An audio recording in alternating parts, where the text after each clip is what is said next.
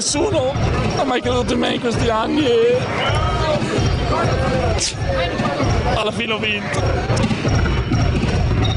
Backdoor Podcast, tutto quello che c'è dietro al basket solo su basketissimo.com. Amici di Backdoor Podcast, bentornati dopo una settimana di stop, siamo di nuovo qui il mercoledì alle ore 13 con Backdoor Podcast, con me Simone Mazzola, pronti per raccontarvi una nuova settimana, una nuova storia di pallacanestro. Eh, ovviamente eh, avrete montato un pochino di curiosità, eh, la settimana di stop vi avrà permesso magari di recuperare le vecchie puntate perché sul eh, canale iTunes o su tutti gli aggregatori di podcast potete trovare tutte, tutte, tutte le puntate delle tre stagioni. Ovviamente vi ricordo, ci avviciniamo a grandi falcate alla centesima puntata. Dalla prima potete veramente ascoltarle tutte, scaricarle, dare un rating, un voto e uh, cuoricini, dipende dal programma che utilizzate, ma sicuramente ogni settimana potrete sempre andare indietro e rispolverare i vecchi, uh, i vecchi fasti e le vecchie storie di Backdoor Podcast. Oggi siamo pronti qui per raccontarvene una nuova. Ovviamente vi raccontiamo sempre di Racker Park Basketball Store a Milano in via Washington 82 perché se c'è una cosa che non cambia è proprio uno dei nostri partner, Racker Park ovviamente, che eh, continua nella sua missione per eh, tutti gli appassionati, tutti i giocatori, tutti i dilettanti e non quelli che aspirano a un sogno di giocare a pallacanestro e di farlo al più alto livello possibile. Racker Park Basketball Store a Milano è il negozio che fa per voi. Vi potrà vestire da capo a piedi per assomigliare, se vorrete, a, maggiormente ai vostri campioni Steph Curry, LeBron James, Kevin Durant. Le magliette NBA sono sempre presenti. Le scarpe, ovviamente, di tutte le marche: End One, Under Armour, Nike, Adidas, tutto quello che volete e soprattutto quello che gli altri posti non vi danno è la competenza di Guido e Davide che vi sapranno dedicare quei minuti necessari necessari per voi per comprendere quali saranno le vostre eh, cose migliori da utilizzare, quali saranno più comode, quali saranno più adatte a voi. E questo ovviamente oltre alla qualità dei prodotti è un servizio impagabile che troverete sicuramente a Racker Park Basketball Store a Milano in via Washington 82 proprio per la passione che sta dietro questo negozio che vuole distinguersi da tutti gli altri sportivi e soprattutto di basket. Quindi andateci andate andate andate e dite che vi manda backdoor, avranno sicuramente un occhio di riguardo. Ora entriamo nel vivo della puntata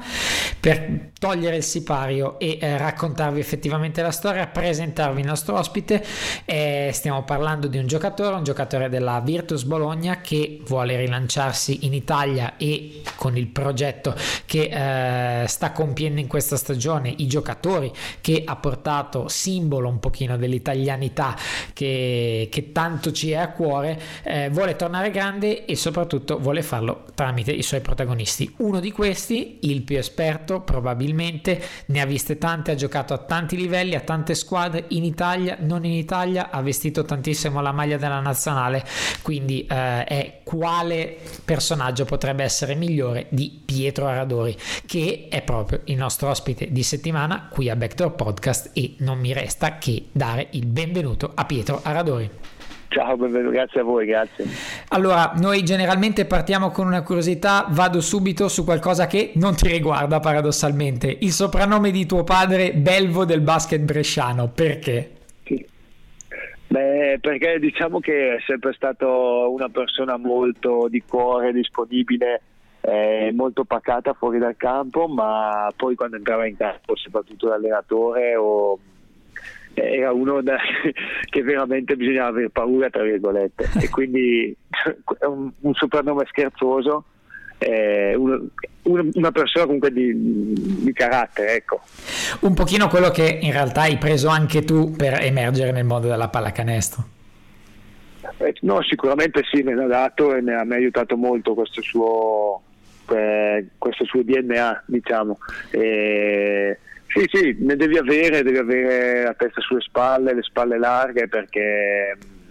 eh, soprattutto in questo periodo storico del basket italiano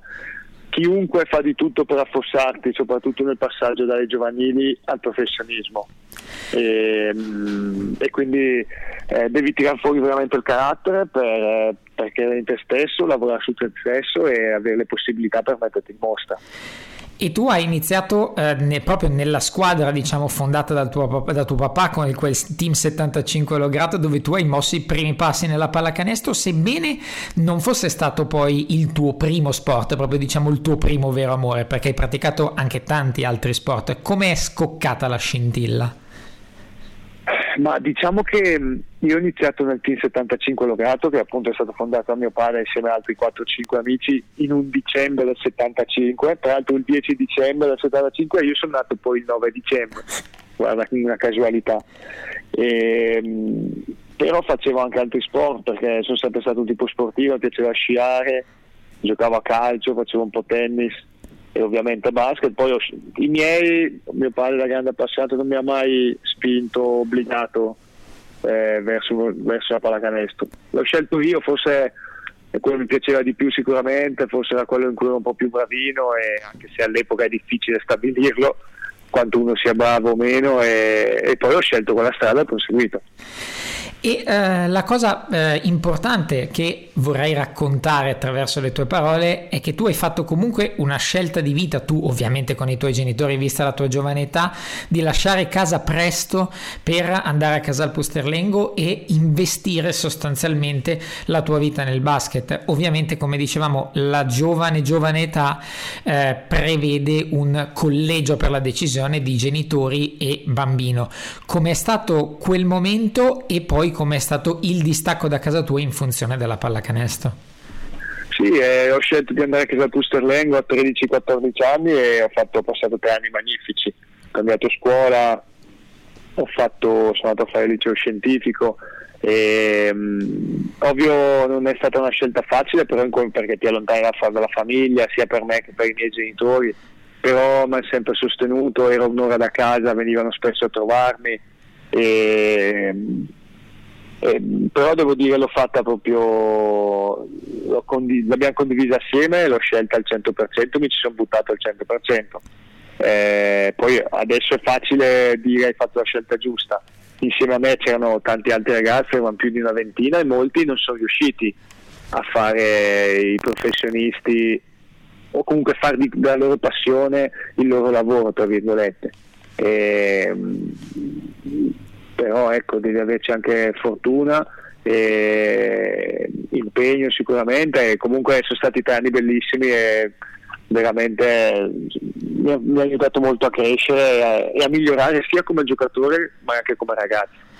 E a proposito di proprio migliorare come giocatore e come ragazzo, la foresteria unisce queste cose, è molto, diciamo, se vogliamo in stile americano che unisce lo sport e eh, la cultura personale, la scuola, eccetera. E eh, forse potrebbe essere un metodo per eh, aiutare tanti ragazzi, magari lasciandolo via di casa, dovendo crescere un pochino più in fretta, però anche applicata al giorno d'oggi potrebbe essere più diffusa e soprattutto potrebbe fare molto meglio al nostro basket. Ma sicuramente io so che ci sono tante squadre, tante società, soprattutto quelle storiche, che mm, hanno la foresteria e eh, cercano di fare reclutamento in tutta Italia. Non è una cosa facile perché devi investire molto sui settori giovanili e poi con le nuove regole appena finiscono tu puoi perdere il ragazzo se è veramente forte per, o se ha veramente eh, un futuro per, per, niente e quindi non rientri dalla tua spesa. Eh, però sicuramente eh, questo college stile americano ti aiuta molto. È una full immersion della, eh, nel mondo della pallacanestro, a parte la mattina quando vai a scuola che, che ti aiuta molto. E all'interno di questi anni di Casal Pusterlengo, che tu stesso ovviamente hai definito buoni, vorrei coinvolgerti su un piccolo aneddoto su cui abbiamo coinvolto anche l'altro protagonista nella fattispecie. Siamo nel 2004 ed è il campionato Under 20, ultima giornata di regular season giocate ad Esio. La partita è punto a punto, si decide sul filo di lana. C'è un gioco previsto che eh, vede te e Gallinari coinvolti, dove uno dovrebbe uscire, nella fattispecie tu come guardia, e Danilo ricevere in post basso passo per fare canestro. In, quel, in quella situazione, non ti chiedo sei stato tu o non sei stato tu, è stata rivoltata la frittata e tu segnasti il canestro del pareggio che vi regalò i supplementari e poi la vittoria in quella partita. Eh, andò così innanzitutto, come fu?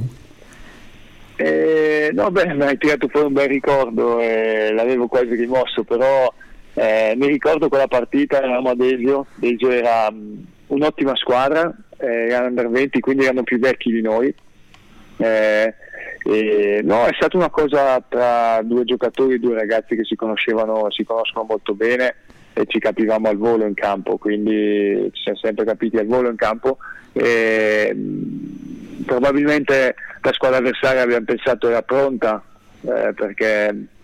era più normale che uscissi io fuori da tre e lui stesse sotto canestro per ricevere e segnare, erano pronti su questa cosa e noi l'abbiamo sfruttata a nostro favore e, eh, ed è andata bene. Ecco, abbiamo sempre avuto un'ottima connessione io e Danilo e in quel caso l'abbiamo sfruttata per, per, per vincere una partita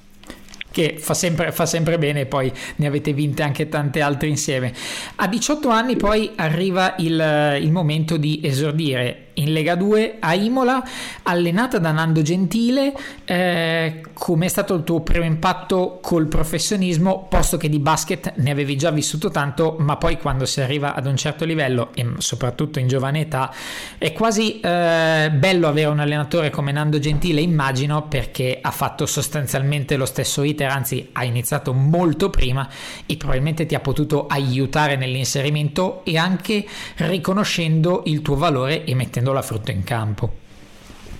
Sì, no, indubbiamente per me è stata eh, una mano nel cielo avere come primo allenatore professionista eh, lui, perché mm, che poi negli anni è diventato uno di famiglia, nel senso che sono cresciuto con lui, con sua moglie, con eh, i suoi figli, tant'è che ci giochiamo assieme adesso, con Stefano, io ho fatto tante stagioni, Uh, con Alessandro tanti anni in nazionale assieme quindi mi ha aiutato molto indubbiamente e, è stato un anno un po' particolare perché eravamo una squadra che lottava per non retrocedere, però mi ha, mi ha aiutato tantissimo l'anno e gli sarò per sempre grato per, quel, per, quell'anno, il primo anno professionista che poi è anche uno dei più difficili, se non il più difficile. E cosa ti ricordi del primo momento in cui hai messo piedi in campo da professionista?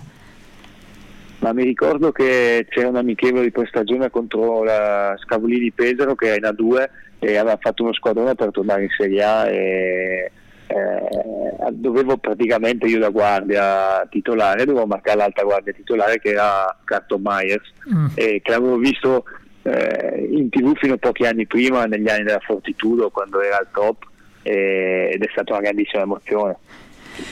L'anno dopo, eh, diciamo, è un anno interlocutorio perché Milano ti vuole pur non dandoti spazio, finisce la Virtus Roma, eh, sostanzialmente finisce la stagione, una brevissima parentesi, poi arriva il capitolo di Biella e il capitolo di Biella penso che ti porti tanti bei ricordi perché hai anche giocato con eh, talenti del calibro di James Geist, Rhys Gaines, solo per fare qualche nome, e quella Biella arrivò anche in semifinale scudetto. Quindi praticamente in pochissimo tempo tu ti trovi dalla Lega 2 a, non salvar- a cercare di salvarti a una semifinale scudetto con Biella in cui hai avuto anche il tuo spazio. Beh, un bel salto. Sì, sì, è un bel salto. I primi mesi ho fatto fatica in quella squadra, poi da, eh, in concomitanza con l'apertura del nuovo palazzetto, da febbraio insomma ho, ho una partita contro Montegranaro in casa in cui ho fatto, mi ricordo ero 7 su 7 da 3, poi ho sbagliato l'ultimo, da lì poi ho svoltato la stagione, ha finito la grande playoff eh, e siamo usciti con, eh, in semifinale contro Milano che poi avrebbe perso con Siena in finale e, e poi l'anno dopo eh, mi, hanno dato, mi, hanno aperto le porte del quintetto, eh, il primo anno in Eurocup, eh, ho fatto dei bei passi di crescita sia miei che di una, di una squadra storica, di una società storica come Biella, portandola per la prima volta in una Coppa Europea. Eh, sono stati due, due anni fantastici in cui sono sbocciato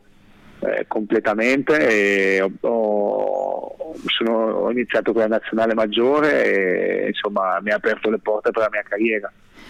Io ricordo perché c'ero al Biella Forum nella gara decisiva che poi ha mandato effettivamente Milano in finale e eh, ricordo eh, indistintamente proprio, fu una partita, mi, mi, ricordo difficile per voi, si faceva fatica a segnare, non che Milano facesse molto meglio, insomma comunque c'era tanta tensione, il vostro pubblico era calorosissimo, il vostro nuovo palazzetto era molto molto eh, bello e caldo allo stesso tempo perché ovviamente il tifo di Biella era, eh, era notevole. Eh, avete mai pensato che quella fosse, oltre che una splendida stagione eh, finita, magari oltre le aspettative, fosse una specie di occasione persa perché comunque la vostra squadra eh, avrebbe anche potuto battere Milano per come aveva giocato quella seconda parte di stagione e anche tutto sommato quella serie. Dovevano allinearsi degli astri indubbiamente, però eh, avete mai pensato che potesse, ci fosse un pizzico di rammarico per aver perso quell'occasione? No, essere sinceri no, era giocare contro una squadra molto più blasonata di noi che era stata costruita per vincere e, e no, quando mi ricordo abbiamo finito quella partita siamo tornati in spogliatoi veramente distrutti, dispiaciuti ma eravamo consapevoli di aver fatto una grandissima stagione, il miglior risultato nella storia di Biella e quindi ci gustavamo, ci vivevamo alla grande il momento. Eh, no, rammarico no, non, era, non era quello che provavamo in quel momento, ma bensì consapevoli di aver fatto una bellissima stagione. E poi nel, nel, tuo ultimo anno a Biella, nel 2009-2010, lo scenario sostanzialmente cambia completamente, eh, infortuni, magari scelte infelici, una stagione complicatissima, voi vi salvate all'ultima giornata contro Ferrara e lì eh, c'è una tua grandissima prestazione da 22 punti, ma anche liberi importanti, ecco, eh, ne hai giocate di partite importanti nella tua carriera anche a livello di Eurolega, una, uno scontro diretto detto comunque una partita per non retrocedere penso sia quasi più difficile che un, eh, un qualcosa per vincere. È molto difficile e soprattutto la settimana per arrivare a quella partita è, è veramente tosta, devi, essere, devi stare lì con la testa, devi, eh, non devi pensare eh, al peggio ma devi essere positivo e nello stesso tempo preoccupato il giusto non è stata una partita facile perché, anche perché non ci meritavamo di retrocedere, è stata una stagione troppo sfortunata, troppe, troppi errori erano stati fatti, giocatori presi che non andavano bene, poi ritagliati e, e poi complice tanta sfortuna, infortuni, e quindi non ci meritavamo assolutamente, Ferrara si era molto molto inforzata durante l'anno con Spinelli, Sharon Ford, Sven Schulz è un'ottima squadra, eh, però ecco, si è conclusa nel meglio ed è stata anche lì una festa per come si era messa la stagione, eh, veramente conclusa bene, stremati ma eravamo felici.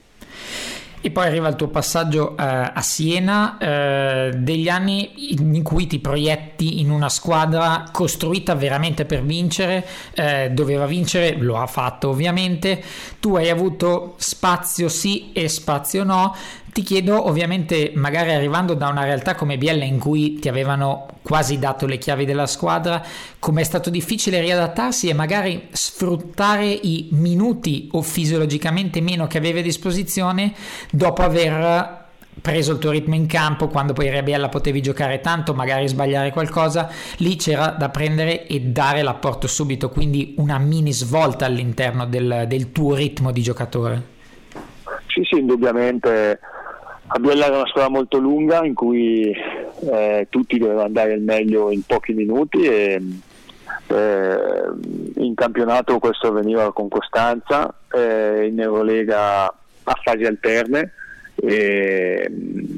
però ecco io ho cercato sempre di dare il mio apporto, è stata una fase di crescita per me, eh, di, di, fare meno punti a livello quantitativo eh, ma più di qualità tra virgolette e, mm, e, quindi sono stati due anni molto prolifici in cui si è vinto praticamente tutto quello che si poteva vincere, eh, anche una qualificazione del Final Four di Lega, eh, anche premi individuali in cui non mi aspettavo sinceramente che sarebbero arrivati eh, in una squadra con così tanti campioni, una competizione come l'Eurolega. Eh,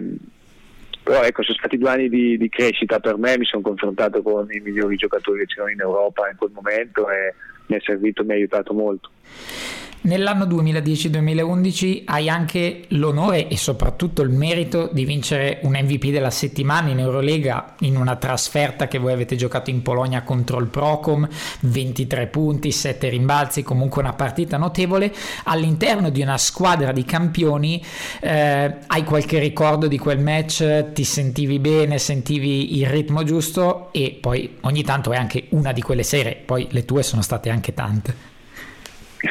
Sì, no, devi averci, devi averci, anche la fortuna di fare una bella partita. E paradossalmente la giornata prima in casa contro il Barcellona avevo fatto una partita migliore, devo essere onesto, eh, onesto. però c'era stato qualcuno che aveva giocato meglio di me mm. eh, in altre squadre, non mi ricordo, e aveva dato a qualcun altro quel premio individuale. E, ehm, quella col Pro come era una partita che noi dovevamo vincere perché era una squadra migliore, quindi eravamo andati in Polonia eh, pensando di vincere. E... Mi ricordo che ero partito da, dalla panchina, se non ricordo male, e avevo fatto una bella partita. Erano sempre stati in vantaggio eh, e, e, mi sentivo bene, eh, riuscivo a, fare, a creare i miei tiri. E, eh, a coinvolgere i compagni, essere coinvolto e quindi mi ricordo è stata una, una, una bellissima serata per me e per la squadra, soprattutto perché abbiamo vinto. E poi arriva il, il periodo di Cantù, eh, io ricordo onestamente la Cantù di Trinchieri, negli anni di Trinchieri è stata una delle squadre che ha espresso il miglior basket, indipendentemente dal valore, dal budget in generale proprio della squadra, il, lo spettacolo, lo spettacolo offensivo e difensivo che squadra, quella Cantù di Trinchieri metteva in campo è uno dei migliori che io ricordi ancora tutt'oggi. Eh, voi giocate un Eurolega importante, l'avevo chiesto anche ad Andrea e eh, nonostante poi ve, quando siete stati eliminati avevate un palazzetto completamente ai vostri piedi che vi applaudiva in maniera incredibile come sostegno della squadra e quello forse ancor più dei momenti individuali, dei premi individuali, penso che per un giocatore, un allenatore, un dirigente o qualcuno che respiri pallacanestro sia uno dei momenti più belli in assoluto. Sì, guarda, gli anni di Cantù eh, sono stati fantastici per me, mi sono veramente trovato in simbiosi con la città. Eh, abbiamo fatto il primo anno abbiamo fatto il qualification round, eh, la proprio Adesio, la, eh, la presidentessa Cremascoli ha fatto questo sforzo per appunto organizzarlo in casa e su otto solamente la prima andava in Eurolega e noi volevamo farla l'Eurolega quindi abbiamo vinto siamo stati in Eurolega in un girone molto molto difficile che comprendeva Kimchi, Real Madrid, Panathinaikos e, era un Eurolega ovviamente un formato diverso ma mi ricordo bellissime nottate, erano 10 partite quindi 5 in casa, 5 fuori Paladesio, tra l'altro per l'Eurolega ci trasferivamo al Paladesio mentre in campionato stavamo a Pianella. Eh, Paladesio sempre pieno, pubblico che eh, impazziva per, per, come giocavamo, per i giocatori che eravamo, eravamo una bellissima squadra, una grande squadra e, e quindi beh, in quei due anni a Cantù ho grandissimi ricordi. Invece poi arriva anche una, eh, una parentesi eh, brutta della tua carriera, quella con il Galatasaray in cui sostanzialmente non c'è neanche stata la possibilità per, di, per te di dimostrare il valore eh, più per problemi legati non tanto al campo, non tanto al rapporto. Mi ricordo che si era parlato di un tuo eh, problema o supposto tale più che altro con Erginata, ma invece in realtà i problemi erano ma, al, di fu- sì, al di fuori del 28 metri. Bravissimo anche perché ci sono state partite in cui eh, campionato turco, adesso non mi ricordo esattamente le cifre, se vuoi puoi andare a controllare, 15 punti, 6 assist, una partita mi ricordo a Valencia in Eurolega, eh, giocato 35 minuti, 20 punti, 6 rimbalzi, 6 assist, se vogliamo parlare di cifre, ma non era quello il problema, ovvio poi in una grande squadra, ne giochi una 30, quella dopo puoi giocare 15, non è un problema il problema è che quell'anno lì era veramente una situazione disastrata. Eh, tant'è che c'era anche Prandelli come allenatore del Galatasaray di calcio mm-hmm. e anche lì la situazione era, era, veramente messa male a livello di soldi. Eh, io ero arrivato a fine agosto dopo le qualificazioni con l'Italia, sono stato fino a dicembre praticamente ricevendo forse mezzo stipendio e anzi pagavo io per pagarmi l'appartamento. Mm-hmm. e quindi lo stesso giorno che io ho fatto, sono andato tramite il BAT della FIBA, altri due giocatori, Vugiucas e Giavai hanno fatto lo stesso e questo, poi nei mesi successivi Carlo Saroio, un mese prima è andato via eh, Aldemir che è andato a Filadelfia, eh, non era una bella situazione eh, però bisogna averci anche fortuna, io da lì poi ho avuto la grandissima fortuna di andare alle studianti, è stata una delle esperienze più belle della mia vita. E,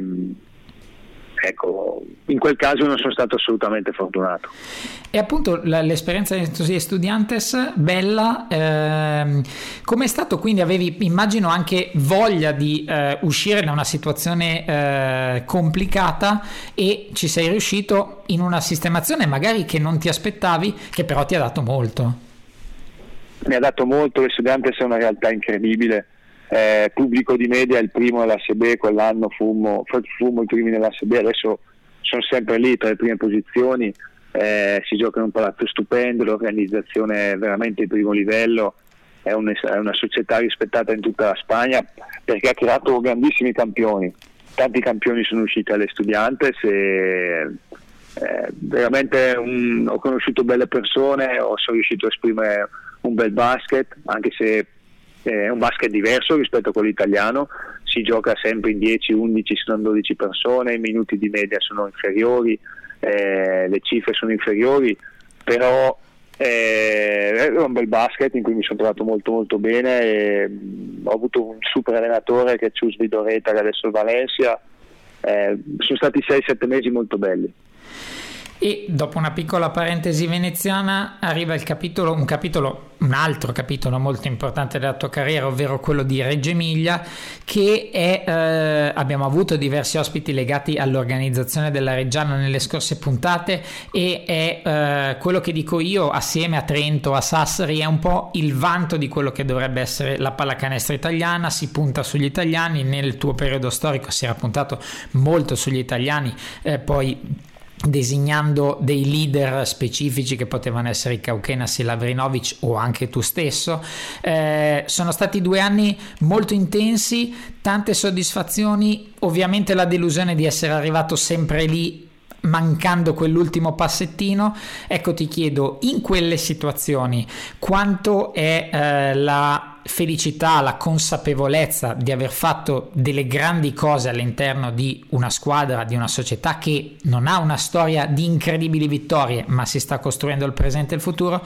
e quanto poi alla fine ti dispiaccia perché eh, hanno vinto due volte sul tuo campo, sostanzialmente parlando, uno scudetto. Eh, sì, no, che c'ero io solo una volta, nel senso io la finale con Sassari non l'ho certo. fatta perché non, vabbè, non c'ero. Eh, no, la sensazione, il primo anno ne ha fatto una bella Eurocup, e siamo passati al secondo turno e la partita decisiva del secondo turno eravamo praticamente eh, tutti infortunati e ci siamo presentati a Pina sia Carsicaia veramente decimati e quindi non siamo riusciti a passare a, agli ottavi o ai sedicesimi, non mi ricordo. Si arriva in finale scudetto e anche lì eh, la prima partita ci si fa male in due io e Silins e, oltre a Stefano Gentile oltre a Veramenco che non stava bene e nonostante Milano era superiore a noi ce la giochiamo riusciamo a portare la gara 6 e loro vincono in casa nostra gara 6 ma obiettivamente ha, hanno meritato lo scudetto perché ehm, più passavano le partite più loro recuperavano gente o comunque eh, erano più freschi e più pronti, mentre noi facevamo sempre più fatica per la stagione che avevamo avuto. Molto lunga e dispendiosa e... però anche in quel caso la sensazione quando abbiamo finito è stata come eh, quando ci, siamo, sono uscito con Biella in semifinale. Cioè non c'è stato rammarico eh, ma anzi consapevolezza aver fatto una grandissima stagione e, e la seconda stagione è stata eh, purtroppo una stagione in cui dove avremmo dovuto partecipare all'Eurolega ma come tu ben sai sono cambiate le regole, quindi è diventata a circuito chiuso e va bene, non abbiamo potuto partecipare a nessuna Coppa, o meglio, dovevamo partecipare all'Eurocup, non, non ci è stato permesso e quindi ci siamo buttati nel campionato. E è stata una stagione in cui siamo partiti molto bene fino a metà anno, poi complici infortuni, scelte particolari da, da parte della società, abbiamo fatto fatica poi a ritrovare la quadra e siamo usciti ai quarti di finale Avellino che era un'ottima squadra, sicuramente meglio di noi in quel momento e come l'ha dimostrato il fatto che hanno vinto 3-0 e, però anche lì con Reggio sono stati due bellissimi anni in cui ho fatto eh, ho, ho, avuto ho grandissimi rapporti con, eh, con la società, con la, la, gente che lavora in società, con la città, ho avuto un ottimo feeling, eh, come, quasi come, come ai tempi di Cantù. E, e, quindi sono stati due anni, come hai detto te prima, molto molto intensi e belli. Ah, tra l'altro abbiamo vinto una, eh, una Supercoppa che è insomma, un trofeo non, neanche a partita secca a Final Four, quindi che, che poi può valere doppio tra virgolette. E eh, per tornare un qualcosina di più tecnico, eh, quando avete giocato la gara 7 di semifinale contro Avellino nell'anno in cui poi siete andati in finale, sì. eh, c'è il tuo canestro, eh, diciamo decisivo nel finale di partita in cui tu vai in post basso e vieni virgolettato consigliato di utilizzare un perno piuttosto che un altro in un siparietto divertente, ma tu avevi già capito, avevi già segnato eh, quel canestro, che è poi un pochino il leitmotiv, si ricongiunge all'aneddoto iniziale del post con Danilo Danilo Gallinari del fatto che Trinchieri ti chiedesse molto di più di andare spalle a canestro eh, è anche un pochino il leitmotiv della tua carriera perché tu sei un realizzatore e i realizzatori segnano da ogni parte. Sì, eh, ho avuto allenatori in cui, che mi chiedevano di andare a spalla a canestro perché è una caratteristica che ho e so sfruttare. Diciamo che quel canestro me lo ricordo bene non era proprio spalle nel senso che certo, ho attaccato sì, uno sì. contro uno dal, dal lato da fa, faccia canestro e poi perché era il mio spazio di tiro eh, ho fatto una mezza virata comunque un tiro un fadeaway cadendo all'indietro eh, però è una mia caratteristica che dipende poi spesso da che modo hanno di allenare gli allenatori e cosa vogliono però eh, è una mia arma in più che, che uso e so usare e ora vorrei chiudere con il capitolo nazionale. La prima domanda che vorrei farti è questa. Eh, nella storia recente della nazionale tu sei stato un minimo comune denominatore, sono passati di, magari diversi allenatori. Tu hai avuto sempre la caratteristica di essere un uomo di rottura dalla panchina, eh, con compiti precisi, anche da realizzatore. Eh, avendo visto passare magari diverse declinazioni della nazionale ed essendo tu stato sempre lì, eh, innanzitutto un merito alla tua carriera, ma ti chiedo soprattutto come è stato e come è magari cambiato il gruppo, come è cambiata la nazionale italiana in questi anni. Eh sì, eh, allora diciamo che per tanti anni con Pianigiani il gruppo è sempre stato quello, con qualche, ma, con qualche defezione, qualche aggiunta. Quest'estate eh, un po' si era visto già per eh, qualification round eh, per eh, le Olimpiadi come stima, qualcosa era cambiato, quest'estate ci sono stati tanti cambiamenti. Ehm, eh, il comune denominatore è un gruppo solido che fatto in cui non ci sono eh, teste, teste, così fumantine o calde, ma un bel gruppo che si trova bene assieme e soprattutto eh, soprattutto gli piace stare assieme perché passare uno o due mesi d'estate non è semplice, quasi 24 ore su 24. E, mh, non sempre siamo riusciti a portare sul campo quello che volevamo, in un paio di europei potevamo fare molto di più e non si è riusciti. Eh, negli ultimi io credo che si è fatto il possibile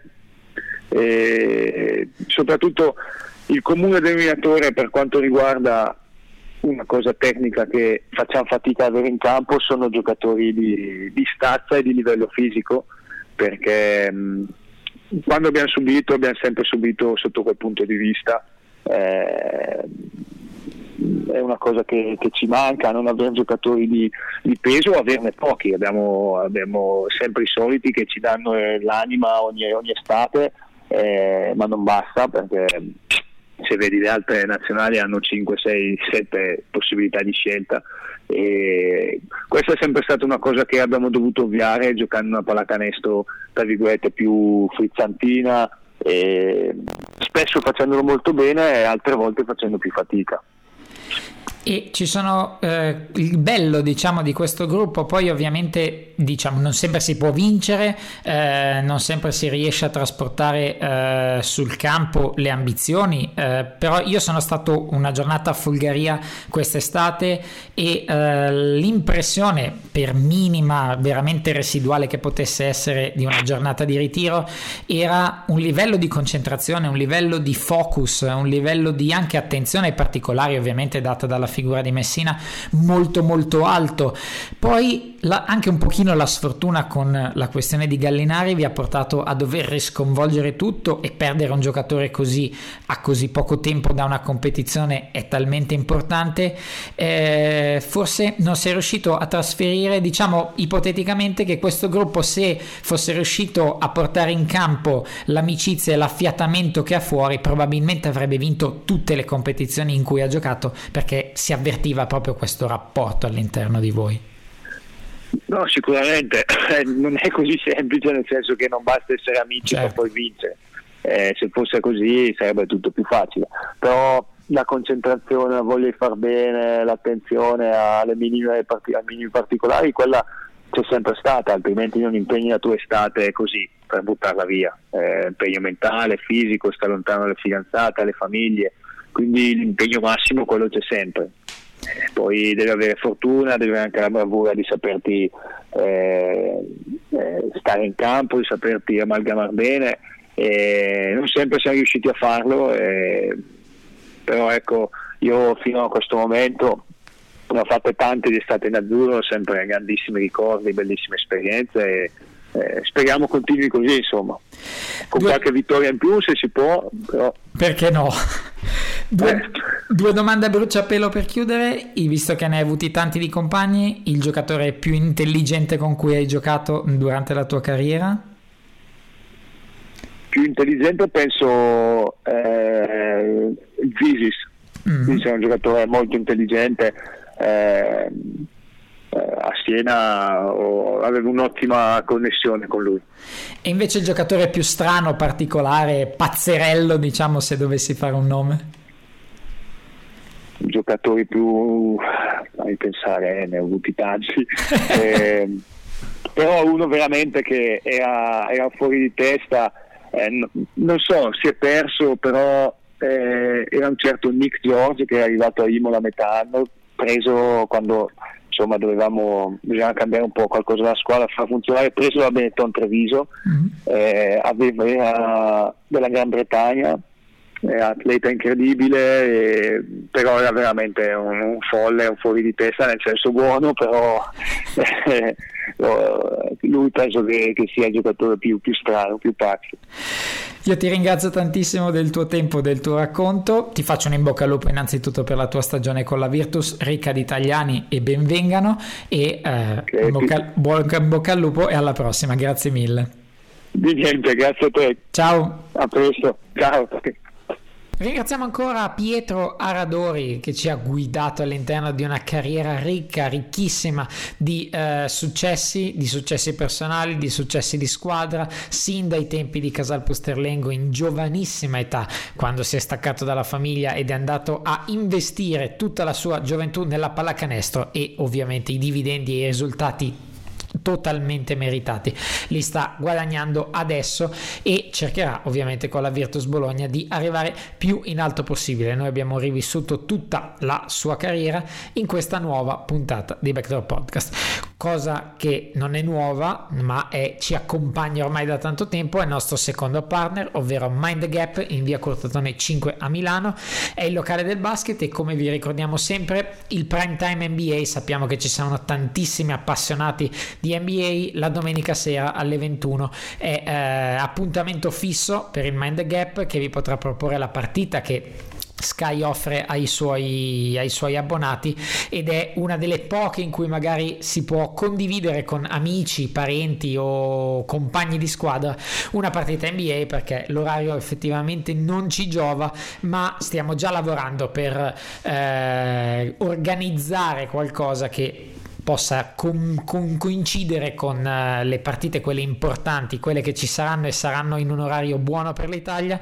quindi nel prossimo futuro aspettatevi qualcosa in stile Backdoor Podcast in collaborazione con Mind the Gap in via Curtatone 5 a Milano, il locale del basket, lo sapete e noi vogliamo che tanta gente, sempre più gente vada a vedere la pallacanestro da Teo e la sua crew perché è un po' quello che succede anche per uh, Racker Park Basketball Store che vi abbiamo detto poco fa. La passione fa la differenza e loro a livello di locale di passione ne hanno tantissima e lo hanno per tutti gli sport. In particolare oltre al calcio egemone c'è la pallacanestro e vogliamo che si crei questo spirito di aggregazione per guardare la pallacanestro e ovviamente non c'è solo l'NBA c'è l'Eurolega c'è la Serie A eccetera eccetera eccetera. Quindi andate e soprattutto il post partita delle vostre partite, magari lo potete fare al Mind the Gap guardando a vostra volta una partita di pallacanestro. Ora è davvero tutto per questa puntata di Backdoor Podcast. Noi vi ringraziamo per l'ascolto, vi ricordiamo di contattarci sempre dove volete sulle nostre pagine Facebook, Twitter,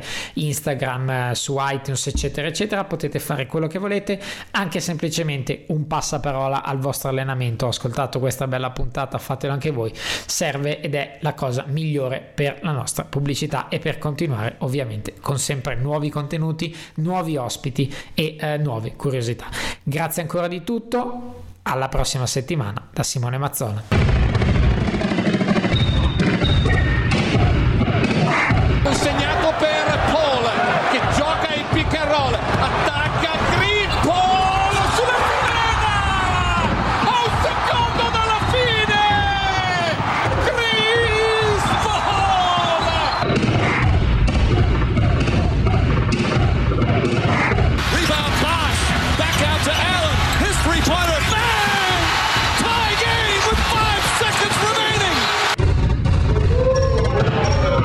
Nessuno, nessuno ha mai creduto in me in questi anni e alla fine ho vinto. Backdoor Podcast, tutto quello che c'è dietro al basket solo su basketissimo.com.